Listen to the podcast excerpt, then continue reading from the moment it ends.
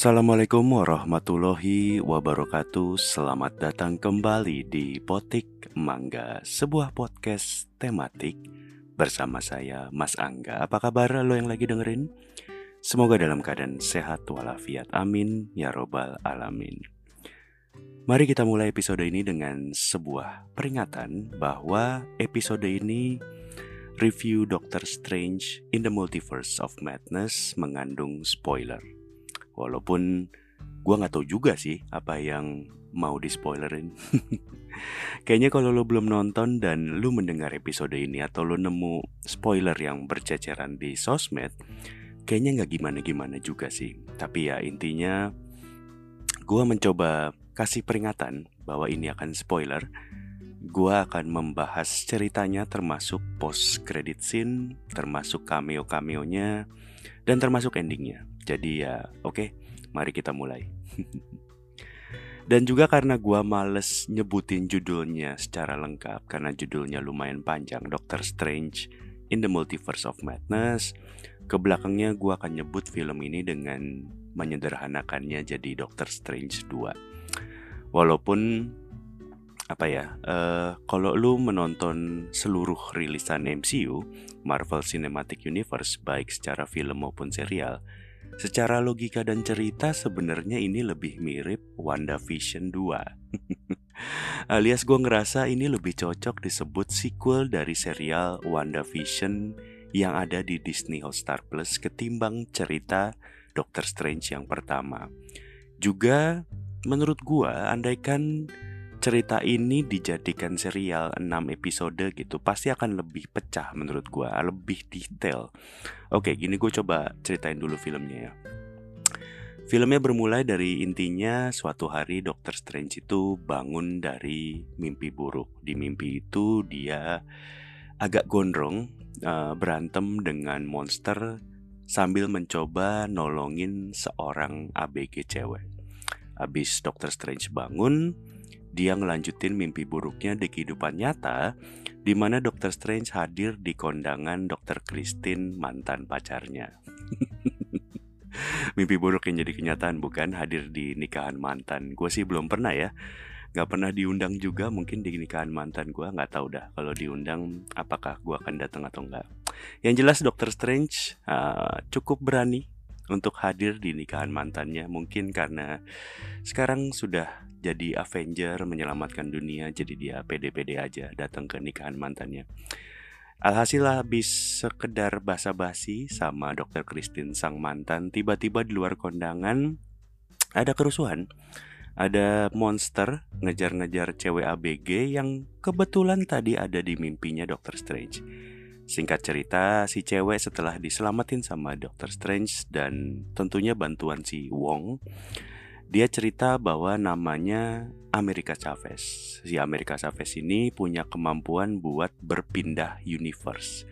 Dan belakangan dia lagi dikejar monster setiap kali dia pindah universe. Jadi Amerika Chavez ini ceritanya adalah seorang pengelana multiverse. Jadi maksud hati Doctor Strange ini memang ingin melindungi si Amerika dari kejaran monster.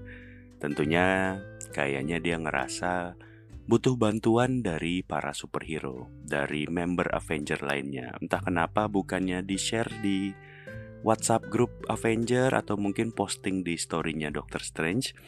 Tapi beliau inisiatif nyamperin Wanda karena Doctor Strange mikir Iron Man udah nggak ada, Captain America mungkin juga udah nggak ada. Ada sih tapi ya ganti orang. Mungkin nggak tahu dia di mana. Walaupun gue juga kayaknya Doctor Strange tahu setiap anggota Avengers ada di mana ya. Tapi Doctor Strange juga akhirnya meminta bantuan Wanda. Karena ya itu tadi Spider-Man Doctor Strange kayaknya lupa-lupa inget orang yang mana. Captain Marvel ada di luar angkasa kayaknya jauh belum tentu dapat sinyal. Sisanya ya mungkin culun-culun. Jadi pas dia lihat phone book yang dia inget paling kuat dari Avengers yang kayaknya bisa bantuin gua untuk ngadepin monster-monster ya tinggal si Wanda gitu. Wanda kalau lo nonton endingnya serial WandaVision Wanda masih mencoba membuat mimpi jadi kenyataan. Patah hati dari kematian sang cinta sejati Vision masih membuat Wanda halu kalau dia bisa hidup normal, bisa nikah sama Vision, punya anak dua, dan Gak pakai lama setelah Dokter Strange nyamperin Wanda, si Wanda udah ngaku kalau dialah penyebab segalanya. Wanda ini dengan bekal kitab Darkhold, kitab ilmu hitam tukang sihir, emang nyari Amerika ke semua universe. Uh, tujuannya apa? Tujuannya untuk mengambil kemampuan si Amerika. Supaya apa? Supaya Wanda bisa pindah ke universe di mana dia bisa ketemu anaknya si Doctor Strange dikasih ultimatum sama si Wanda kalau sampai matahari terbenam itu Amerika nggak dikasih ke gue, lu semua bakalan mati. Kurang lebihnya kayak gitu. Kemudian balik ke apa kamar Taj ya kalau nggak salah namanya tempat Doctor Strange dan seluruh murid ilmu silat padepokan Doctor Strange kumpul itu sudah siap-siap mau kedatangin Wanda. Jadi dikumpulin lah semua tukang sulap yang ada, baik dari yang alumni maupun yang masih tam-tama, mahasiswa baru, relawan-relawan setempat, pokoknya dikumpulin lah buat bertahan melawan Wanda. Dan tentunya ya digebuk sama Wanda bubar sih intinya. Doctor Strange, Wong, Amerika, dan segenap padepokan kamar Touch ya digebuk sama Wanda kelar. Diceritainnya nggak sanggup lah lawan Wanda. Doctor Strange dan Amerika tentunya selamat dari Wanda karena akhirnya bisa kabur di universe lain. Sisa si Wong lah yang digebukin sama si Wanda. Pak Dokter sama Amerika pindah ke sebuah universe di mana Doctor Strange di universe itu ternyata udah mati. Sampai dibuat patung. Patungnya kalau lo belum nonton, gambarannya mirip patung Jenderal Sudirman lah yang ada di dekat stasiun Duku Atas itu ya. Jadi di patungnya ditulis untuk mengenang jasa Doctor Strange yang telah gugur dengan gagah berani pada saat melawan Thanos. Lalu kalau Doctor Strange di universe itu wafat, siapakah Supreme Sorcerer di universe itu? Ternyata Sorcerer Supreme-nya bukan Wong, ternyata si Mordo. Gua nggak tahu Wong apakah ada di universe ini atau enggak.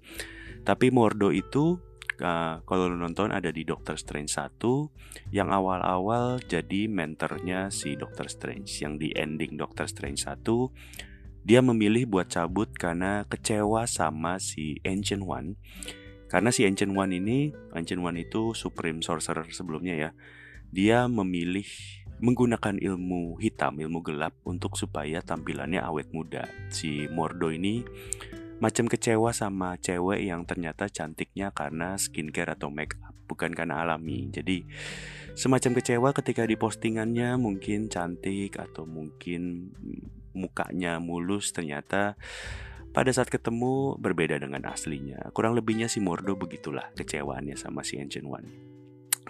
Padahal ya menurut gue hari ini siapa sih yang gak mau tampil cantik ya? Baik dengan filter maupun makeup. Buat gue itu bukan isu.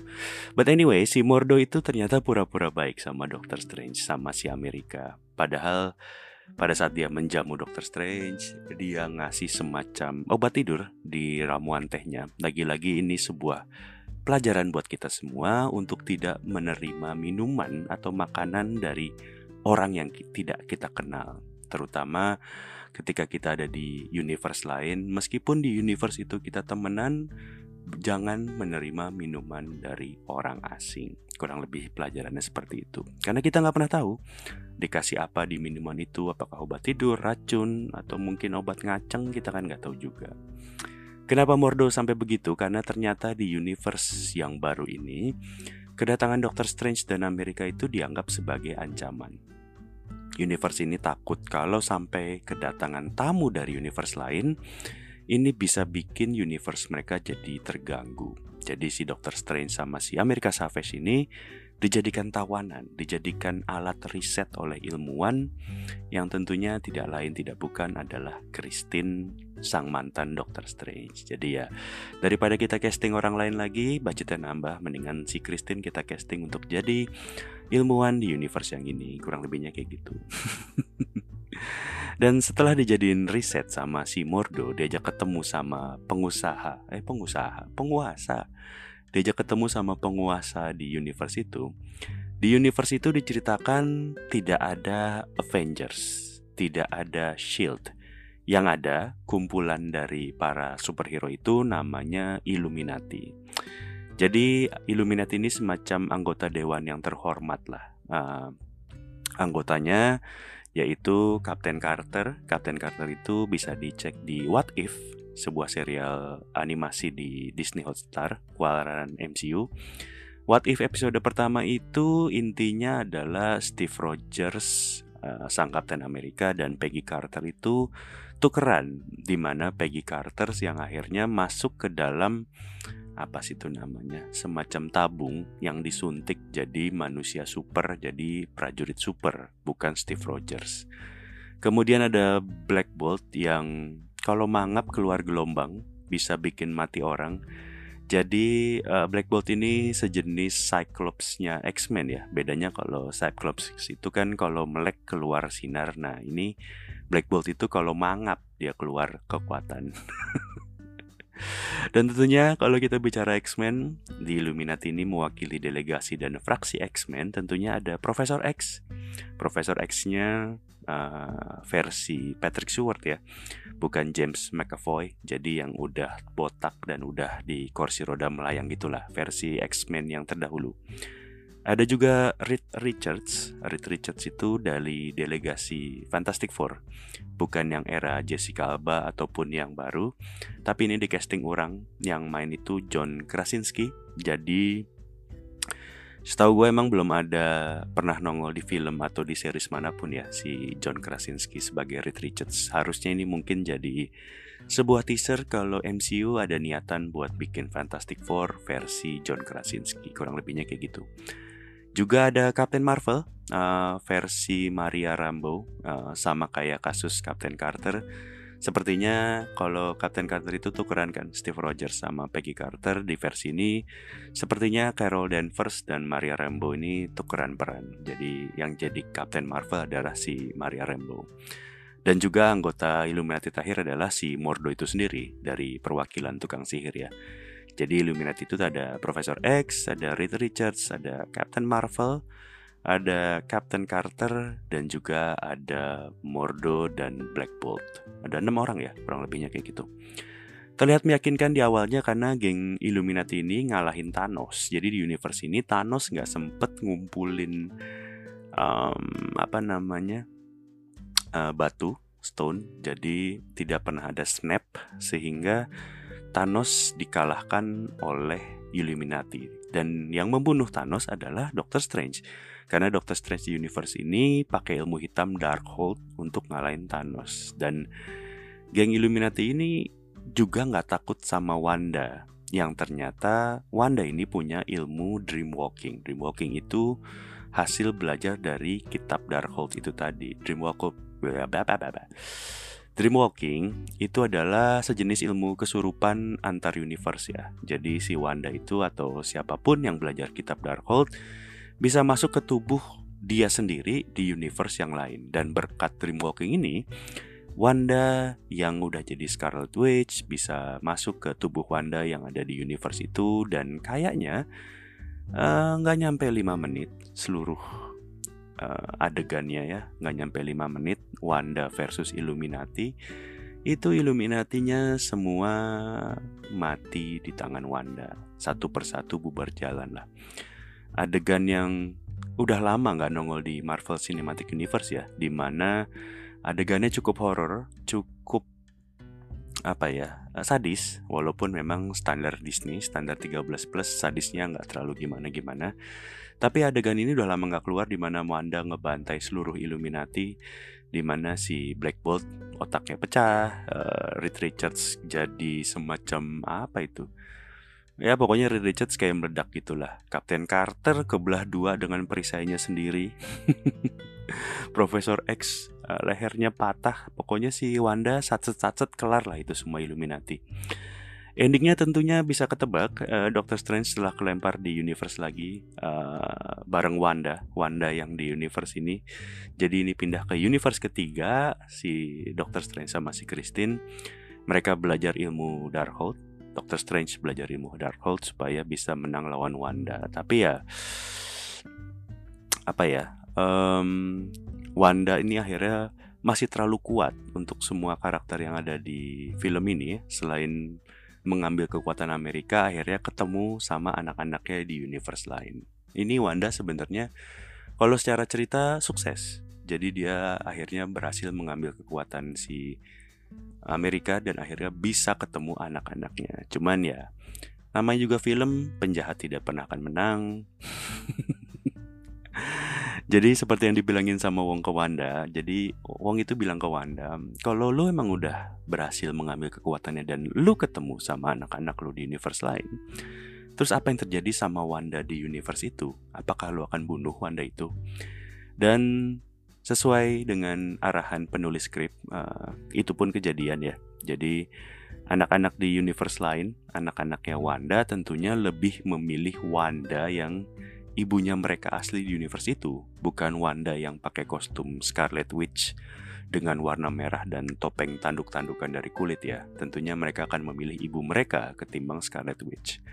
Dan ini tentunya lagi-lagi pelajaran yang bisa kita apa ya? Kita ambil atau pelajaran yang ingin diberikan oleh Marvel mungkin wabil khusus kepada para ibu sambung di mana pun ya bahwa penampilan atau first impression itu menurut gue penting. Gimana lo mau ngambil hati anak-anak sambung lo kalau lo dateng pakai kostum merah ada tanduk-tandukan kulit gitu ya sambil ngamuk ngancurin barang dengan kekuatan lo. Tentunya itu tidak akan pernah berhasil ya. Wanda Scarlet Witch akhirnya patah hati lagi dan tentunya anak-anak itu lebih memilih ibu aslinya. Wanda akhirnya frustasi dan bunuh diri. Ini juga lagi-lagi menurut gue mental health issue ya. Uh, jadi pelajarannya mungkin seberat apa pun masalahnya, bunuh diri bukanlah sebuah solusi. Tapi di film ini pun jasad Wanda nggak diliatin ya. Jadi ya mungkin aja masih hidup bagian dari sebuah skenario panjang dari Marvel. Kita nggak pernah diliatin apakah Wanda beneran mati. Lagian kan Wanda kuat bener ya harusnya sih ketimpa batu doang nggak jadi masalah buat Wanda. Wanda bukan Cersei Lannister yang mati ketimpa batu. Oke, okay, intinya selesai. Amerika selamat. Uh, Amerika Chavez maksud gua bukan Amerika negara. Amerika Chavez akhirnya memutuskan buat tidak berpindah uh, universe. Dia memutuskan untuk tinggal di universe-nya Doctor Strange dan menuntut ilmu di kamar Touch. Wong masih hidup dan lanjut jadi pimpinan sorcerer. Doctor Strange juga balik ke New York dan ternyata sekarang matanya ada tiga. jadi konon efek samping dari coba-coba belajar atau praktek ilmu hitam Darkhold ya uh, Doctor Strange mendapat kekuatan ekstra matanya jadi tambah tiga dan ini nongol dua kali ya pada saat sebelum credit scene eh credit title sama setelah credit title. Jadi habis filmnya kan seperti biasa Marvel ada post credit scene ya. Post credit scene-nya ada kostum, ada cewek dengan kostum luar angkasa dari universe lain yang main Charlize Theron ngajak Doctor Strange tanggung jawab karena universe-nya mau hancur. Doctor Strange yang diajak sama si cewek itu ngeluarin mata ketiga terus bilang kayak, "Kuy, gasken bosku." kelar lah filmnya. Uh, post credit scene yang kedua nggak penting, nggak perlu lu tonton, cari aja di YouTube banyak kalau emang lu belum nonton. Oke, okay, itu dia. Uh, barusan sekilas cerita Doctor Strange 2 yang lebih mirip WandaVision 2. Jadi kalau lo belum nonton WandaVision, monggo dicek di Disney All Star Plus. Lo akan ngerti cerita si Wanda dan ngerti kenapa gue bilang ini mirip WandaVision 2. Karena emang ini bukan perangnya Doctor Strange Artinya kalau sebuah film, sebuah film MCU menurut gua dengan judul utama si superhero harusnya kan berkutat di isu si karakter yang judul ya. Maksud gua uh, gua mikir ini mau ke arah kayak di What If di mana What If itu ada cerita di mana Doctor Strange mencoba mencari jalan Doctor Strange-nya yang inisiatif mencari jalan di universe lain supaya dia bisa nikah sama Christine. Kalau nggak salah di What If itu uh, diceritakannya meninggal. Dia mencari uh, universe di mana dia mencoba menyelamatkan uh. Kurang lebihnya kayak gitu. Tapi kalau di Doctor Strange 2, di Doctor Strange in the Multiverse of Madness ini, Problem utamanya kayaknya Wanda yang pengen ke universe lain buat bisa hidup sama anaknya. Dan menurut gue kalau ini dibikin Doctor Strange in the Multiverse of Madness padahal ceritanya Wanda, di Spider-Man No Way Home apa bedanya gitu? Maksud gue Spider-Man No Way Home bisa aja ceritanya Doctor Strange in the Spider's Multiverse gitu, in the Spider-Verse. Menurut gue sih jadinya mirip-mirip aja ya. Artinya maksud gue kalau gini ceritanya ya harusnya kalau Doctor Strange ya mungkin jadi tokoh utama tanpa harus jadi judul gitu. Artinya uh, dokter Strange itu semacam dokter yang kalau dicari kalau lo lagi sakit gitu ya. Dan kayaknya sih kalau kayak gini ke depannya Doctor Strange siap hadir terus ya di semua judul MCU karena memang gue di satu sisi ngerti kenapa cerita seperti ini yang dianggap sebagai MCU karena setelah uh, eh, MCU memutuskan untuk membunuh karakter-karakter utama mereka yang telah bertahun-tahun menjadi tulang punggung MCU kayak Robert Downey Jr. udah nggak ada Iron Man yang sudah mati uh, Captain America yang lama Chris Evans sudah digantikan sama si Sam Wilson jadi uh, alias kontraknya udah habis nggak dibikin hidup lagi ya dibikin mati ala sinetron Indonesia gitu ya kalau sinetron Indonesia kan eh, tokoh utamanya minta naik gaji nggak dikasih itu diceritanya dibikin mati ya. Tapi maksud gue gini, Marvel saat ini mungkin butuh sosok utama yang bisa jadi face icon di MCU. Tentunya sebenarnya di antara seluruh tokoh yang masih available saat ini, Spider-Man tentu adalah pilihan utama. Tapi masalahnya Spider-Man yang di MCU ini kan masih punyanya Sony. Marvel tentu nggak mau menggantungkan nasib franchise mereka kepada barang pinjaman. Artinya dengan sisa karakter yang ada, sepertinya nggak cukup kuat untuk menggantikan RDJ, Robert Downey Jr. atau si Chris Evans. Makanya Marvel menurut gue nggak punya pilihan lain. Secara karakter memang Benedict Cumberbatch atau Doctor Strange ini memang cukup kuat dan cukup dominan. Secara aktor pun Benedict Cumberbatch menurut gue lumayan karismatik lah, lumayan punya nama, lumayan bisa ngangkat. Tinggal gimana caranya Marvel membuat karakter ini tidak membosankan dan bisa memimpin secara keseluruhan. Tentunya di luar bagaimana mengamankan Benedict Cumberbatch secara kontrak supaya tetap mau masih jadi Doctor Strange gitu ya. Kalau tengah jalan ternyata Doctor Strange-nya harus mati dan diganti lagi ya gue nggak tahu sih akan seperti apa gitu ya MCU-nya. Jadi ya balik lagi nggak heran kalau abis ini Doctor Strange sih bisa jadi overuse di semua film Marvel ya. Gimana caranya pokoknya ada Doctor Strange di film itu. Padahal sih gua gue sangat nggak masalah gitu ya kalau di cerita ini dijadiin film single Scarlet Witch dengan karakter supporting Doctor Strange gitu mirip Spider-Man No Way Home lah menurut gue akan lebih menarik ketika kita mendapatkan cerita atau film tunggal dari Scarlet Witch ketimbang Doctor Strange 2 menurut gue sih kayak gitu tentunya kalau misalnya judulnya Scarlet Witch in the Multiverse of Madness menurut gue sih orang akan nonton serialnya di Disney karena gue yakin masih banyak orang yang belum menonton serial Marvel yang ada di Disney All Star. Ya pertama banyak orang yang nggak suka nonton serial karena nonton serial itu butuh waktu lebih lama. Banyak orang yang nggak suka menunggu per minggu karena serialnya uh, bukan dijembreng langsung arah Netflix ya di Disney All Star Plus itu serial Disney um, MCU-nya itu uh, hitungannya minggu per minggu atau seminggu sekali tayangnya gitu ya. Karena kalau lu nggak nonton WandaVision, mungkin kebingungan utama lo adalah kok Wanda punya anak. Maksud gue, kalau lu cuma nonton filmnya, lu kan nggak ngerti kenapa Wanda bisa punya anak, kapan Wanda beranaknya, anaknya siapa gitu.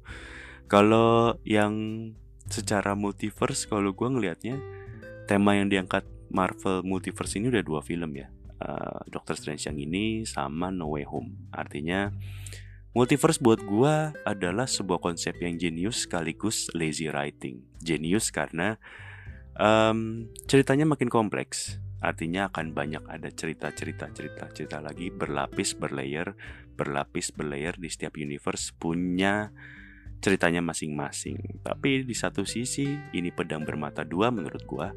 Karena bisa aja ini lazy writing. Kalau misalnya nanti untuk mengangkat penjualan film, katakanlah Benedict Cumberbatch uh, bertingkah atau bahkan mungkin meninggal dunia, sementara Marvel membutuhkan sebuah sosok yang bisa mengangkat lagi franchise-nya. Ya bisa aja Marvel menggunakan karakter yang udah mati gitu. Dengan konsep multiverse kan bisa aja Iron Man balik lagi, datang dari multiverse lain. Captain America Steve Rogers balik lagi. Atau kan bisa jadi di universe yang banyak banget itu mereka berdua belum mati. Kurang lebihnya kayak gitu. Atau kalau misalnya nanti ternyata antagonis-antagonis yang ada nggak cukup ngangkat, bisa aja Marvel menggunakan Thanos lagi dan pasukannya kan di universe lain juga belum mati Thanos ya. Kurang lebihnya kayak gitu sih. Dan menurut gue sesuai dugaan gue sebelum gue menonton film ini ya, kenapa kita bisa terharu di No Way Home? Karena ngeliat Tobey Maguire sama Andrew Garfield nongol dari Spider-Man. Di film ini, ketika karakter multiverse, geng universe lagi, geng Illuminati-nya nongol, penonton kayaknya biasa aja. Gue termasuk yang biasa aja. Artinya, gue ngerasa ini oke okay, bahwa Marvel akhirnya mewujudkan sebuah universe di mana ada orang-orang ini tapi gue nggak terlalu excited artinya gue ngelihat Captain Carter setelah ada uh, serial animasinya di What If dijadikan live action ya gue nggak terlalu gimana gimana gitu ngelihat Patrick Stewart dari Professor X juga nggak terlalu gimana gimana ya karena mungkin Professor X-nya kurang ada ikatan batin sama penonton pada umumnya gitu. Uh, dan gue sih appreciate tapi menurut gue formula yang sama di kejadian di Toby Maguire sama Andrew Garfield kayaknya nggak bisa plek ketiplek di fotokopi ke banyak uh, filmnya Marvel kurang lebihnya kayak gitu btw di uh, kalau udah lihat trailernya Thor Love and Thunder itu kan ada dikasih lihat cewek yang uh, jadi Thor ya Lady Thor yang main itu Natalie Portman itu bisa aja editor dari uh, multiverse lain gitu, dari universe lain gitu ya. Uh, artinya memang Jane Foster yang ada di situ atau Lady Thor yang main Natalie Portman itu bukan Jane Foster yang Thor pernah jadi pacaran waktu dia ke bumi gitu. Uh, artinya memang gitu tadi multiverse ini beneran pedang bermata dua gitu Gua nggak tahu apakah ini akan jadi genius atau akan jadi lazy writing. Balik lagi ke MCU dan Kevin Feige tentunya. Yang jelas ke depannya bermain dengan dengan multiverse ini itu tadi bisa jadi dua, bisa jadi bagus, bisa jadi jelek. Tapi ya itu tadi ramuan sulap arah No Way Home menurut gua sih nggak akan kena ya kalau dipakai di tempat lain kecuali misalnya itu tadi misalnya Iron Man balik uh, Chris Evans balik Natasha Romanoff balik atau misalnya Thanos balik tapi kalau kayak Profesor X kayak Captain Carter atau yang lain-lainnya kayaknya ya belum segitu kenanya di penonton kayaknya ya kayak misalnya kalau di Doctor Strange 2 ini kan ada karakter baru ya selain yang udah kita kenal karakter barunya itu ada dua yang satu itu Amerika Chavez. Amerika Chavez itu menurut gue sih menyegarkan tapi kayaknya nggak gimana-gimana juga. Artinya kalau Amerika Chavez itu diganti dengan pemeran yang lain, bentukan yang lain, nama yang lain, kayaknya kita semua nggak akan protes gitu. Karena secara peran dan cerita walaupun cukup penting, karena si Amerika Chavez ini yang buka portal ke universe lain. Tapi kalau misalnya diganti sama karakter lain pun, kayaknya nggak akan ganggu cerita gitu ya mungkin sih ke depannya akan ada pengembangan karakter dari Amerika. Terutama kalau Marvel masih mau main di ranah multiverse ya. Karena kayaknya Amerika Chavez ini bisa jadi digabungin sama para ABG-ABG seperti Yelena ABG dari Black Widow, kemudian Kate Bishop ABG-nya si apa namanya Hawkeye. Tapi signifikansi Amerika Chavez mungkin lebih ke pesan yang diberikan ke Marvel kalau sekarang Amerika Chavez itu adalah tokoh yang mm, pro LGBT mungkin ya. Karena Amerika Chavez itu diceritakan anak dari pasangan sesama perempuan. Setelah di Eternals ada karakter Fastos yang diceritakan gay, pasangannya laki-laki juga. Di sini Amerika Chavez diceritakannya anak dari pasangan sesama cewek, jadi ibunya dua. Tapi ya kalau Amerika Chavez sendiri, gue nggak tahu apakah dia juga seorang lesbian karena kayaknya belum dijelasin ya secara detail orientasi seksualnya si Amerika Chavez, singkat gue ya.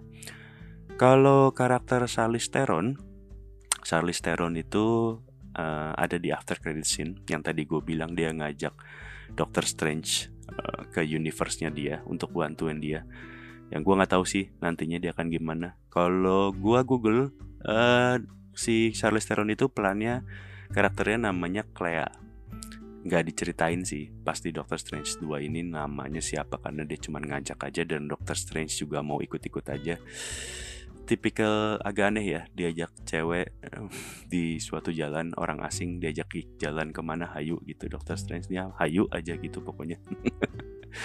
Tapi si Clea itu kalau diceritakan di Google itu Clea itu nama panjangnya adalah Clea Strange alias Clea lah yang akan menjadi istri Doctor Strange ke depannya. Gue nggak tahu di MCU ini apakah Clea beneran akan menikah dengan Doctor Strange. Ya kita lihat aja nanti yang pasti Doctor Strange ini, Doctor Strange 2 ini mengubah sedikit pakem dari film sebelumnya Doctor Strange 1. Kalau Doctor Strange 2 ini uh, gini, kalau di Thor Ragnarok dengan sutradara Taika Waititi itu bikin Thor lebih ringan, lebih lucu dari yang sebelumnya agak sedikit serius.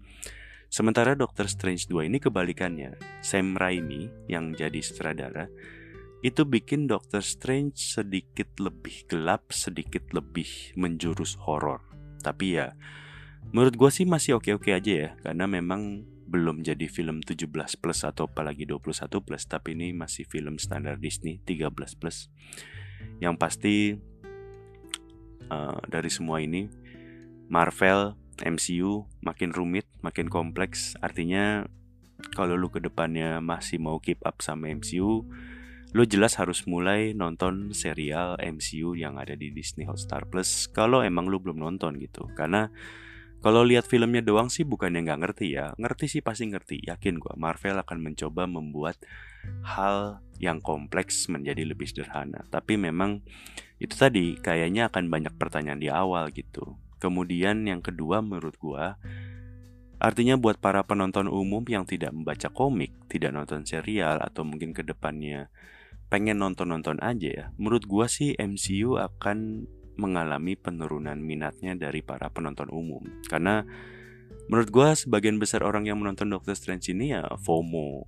Uh, gue nggak bilang kayak ikut-ikutan, cuman maksud gua um, nonton ya nonton, MCU pastinya tidak akan kekurangan penonton secara signifikan gitu. Maksud gue anggaplah misalnya selama ini penonton MCU 1 juta penonton nggak akan berkurang setengahnya paling berkurang 10-20% gitu. Karena banyak orang-orang yang nggak ngikutin serialnya mencoba menonton nggak begitu mengerti akhirnya ke depannya mulai males nonton MCU bisa-bisa aja kayak gitu. Tapi ya menurut gua sih apa ya uh, karena uh, di film MCU ini Avengers Endgame itu menurut gua udah jadi puncak kulminasi dari MCU gitu ya semua penonton pada saat itu baik yang baca komik atau enggak bisa ngikutin secara sederhana gitu.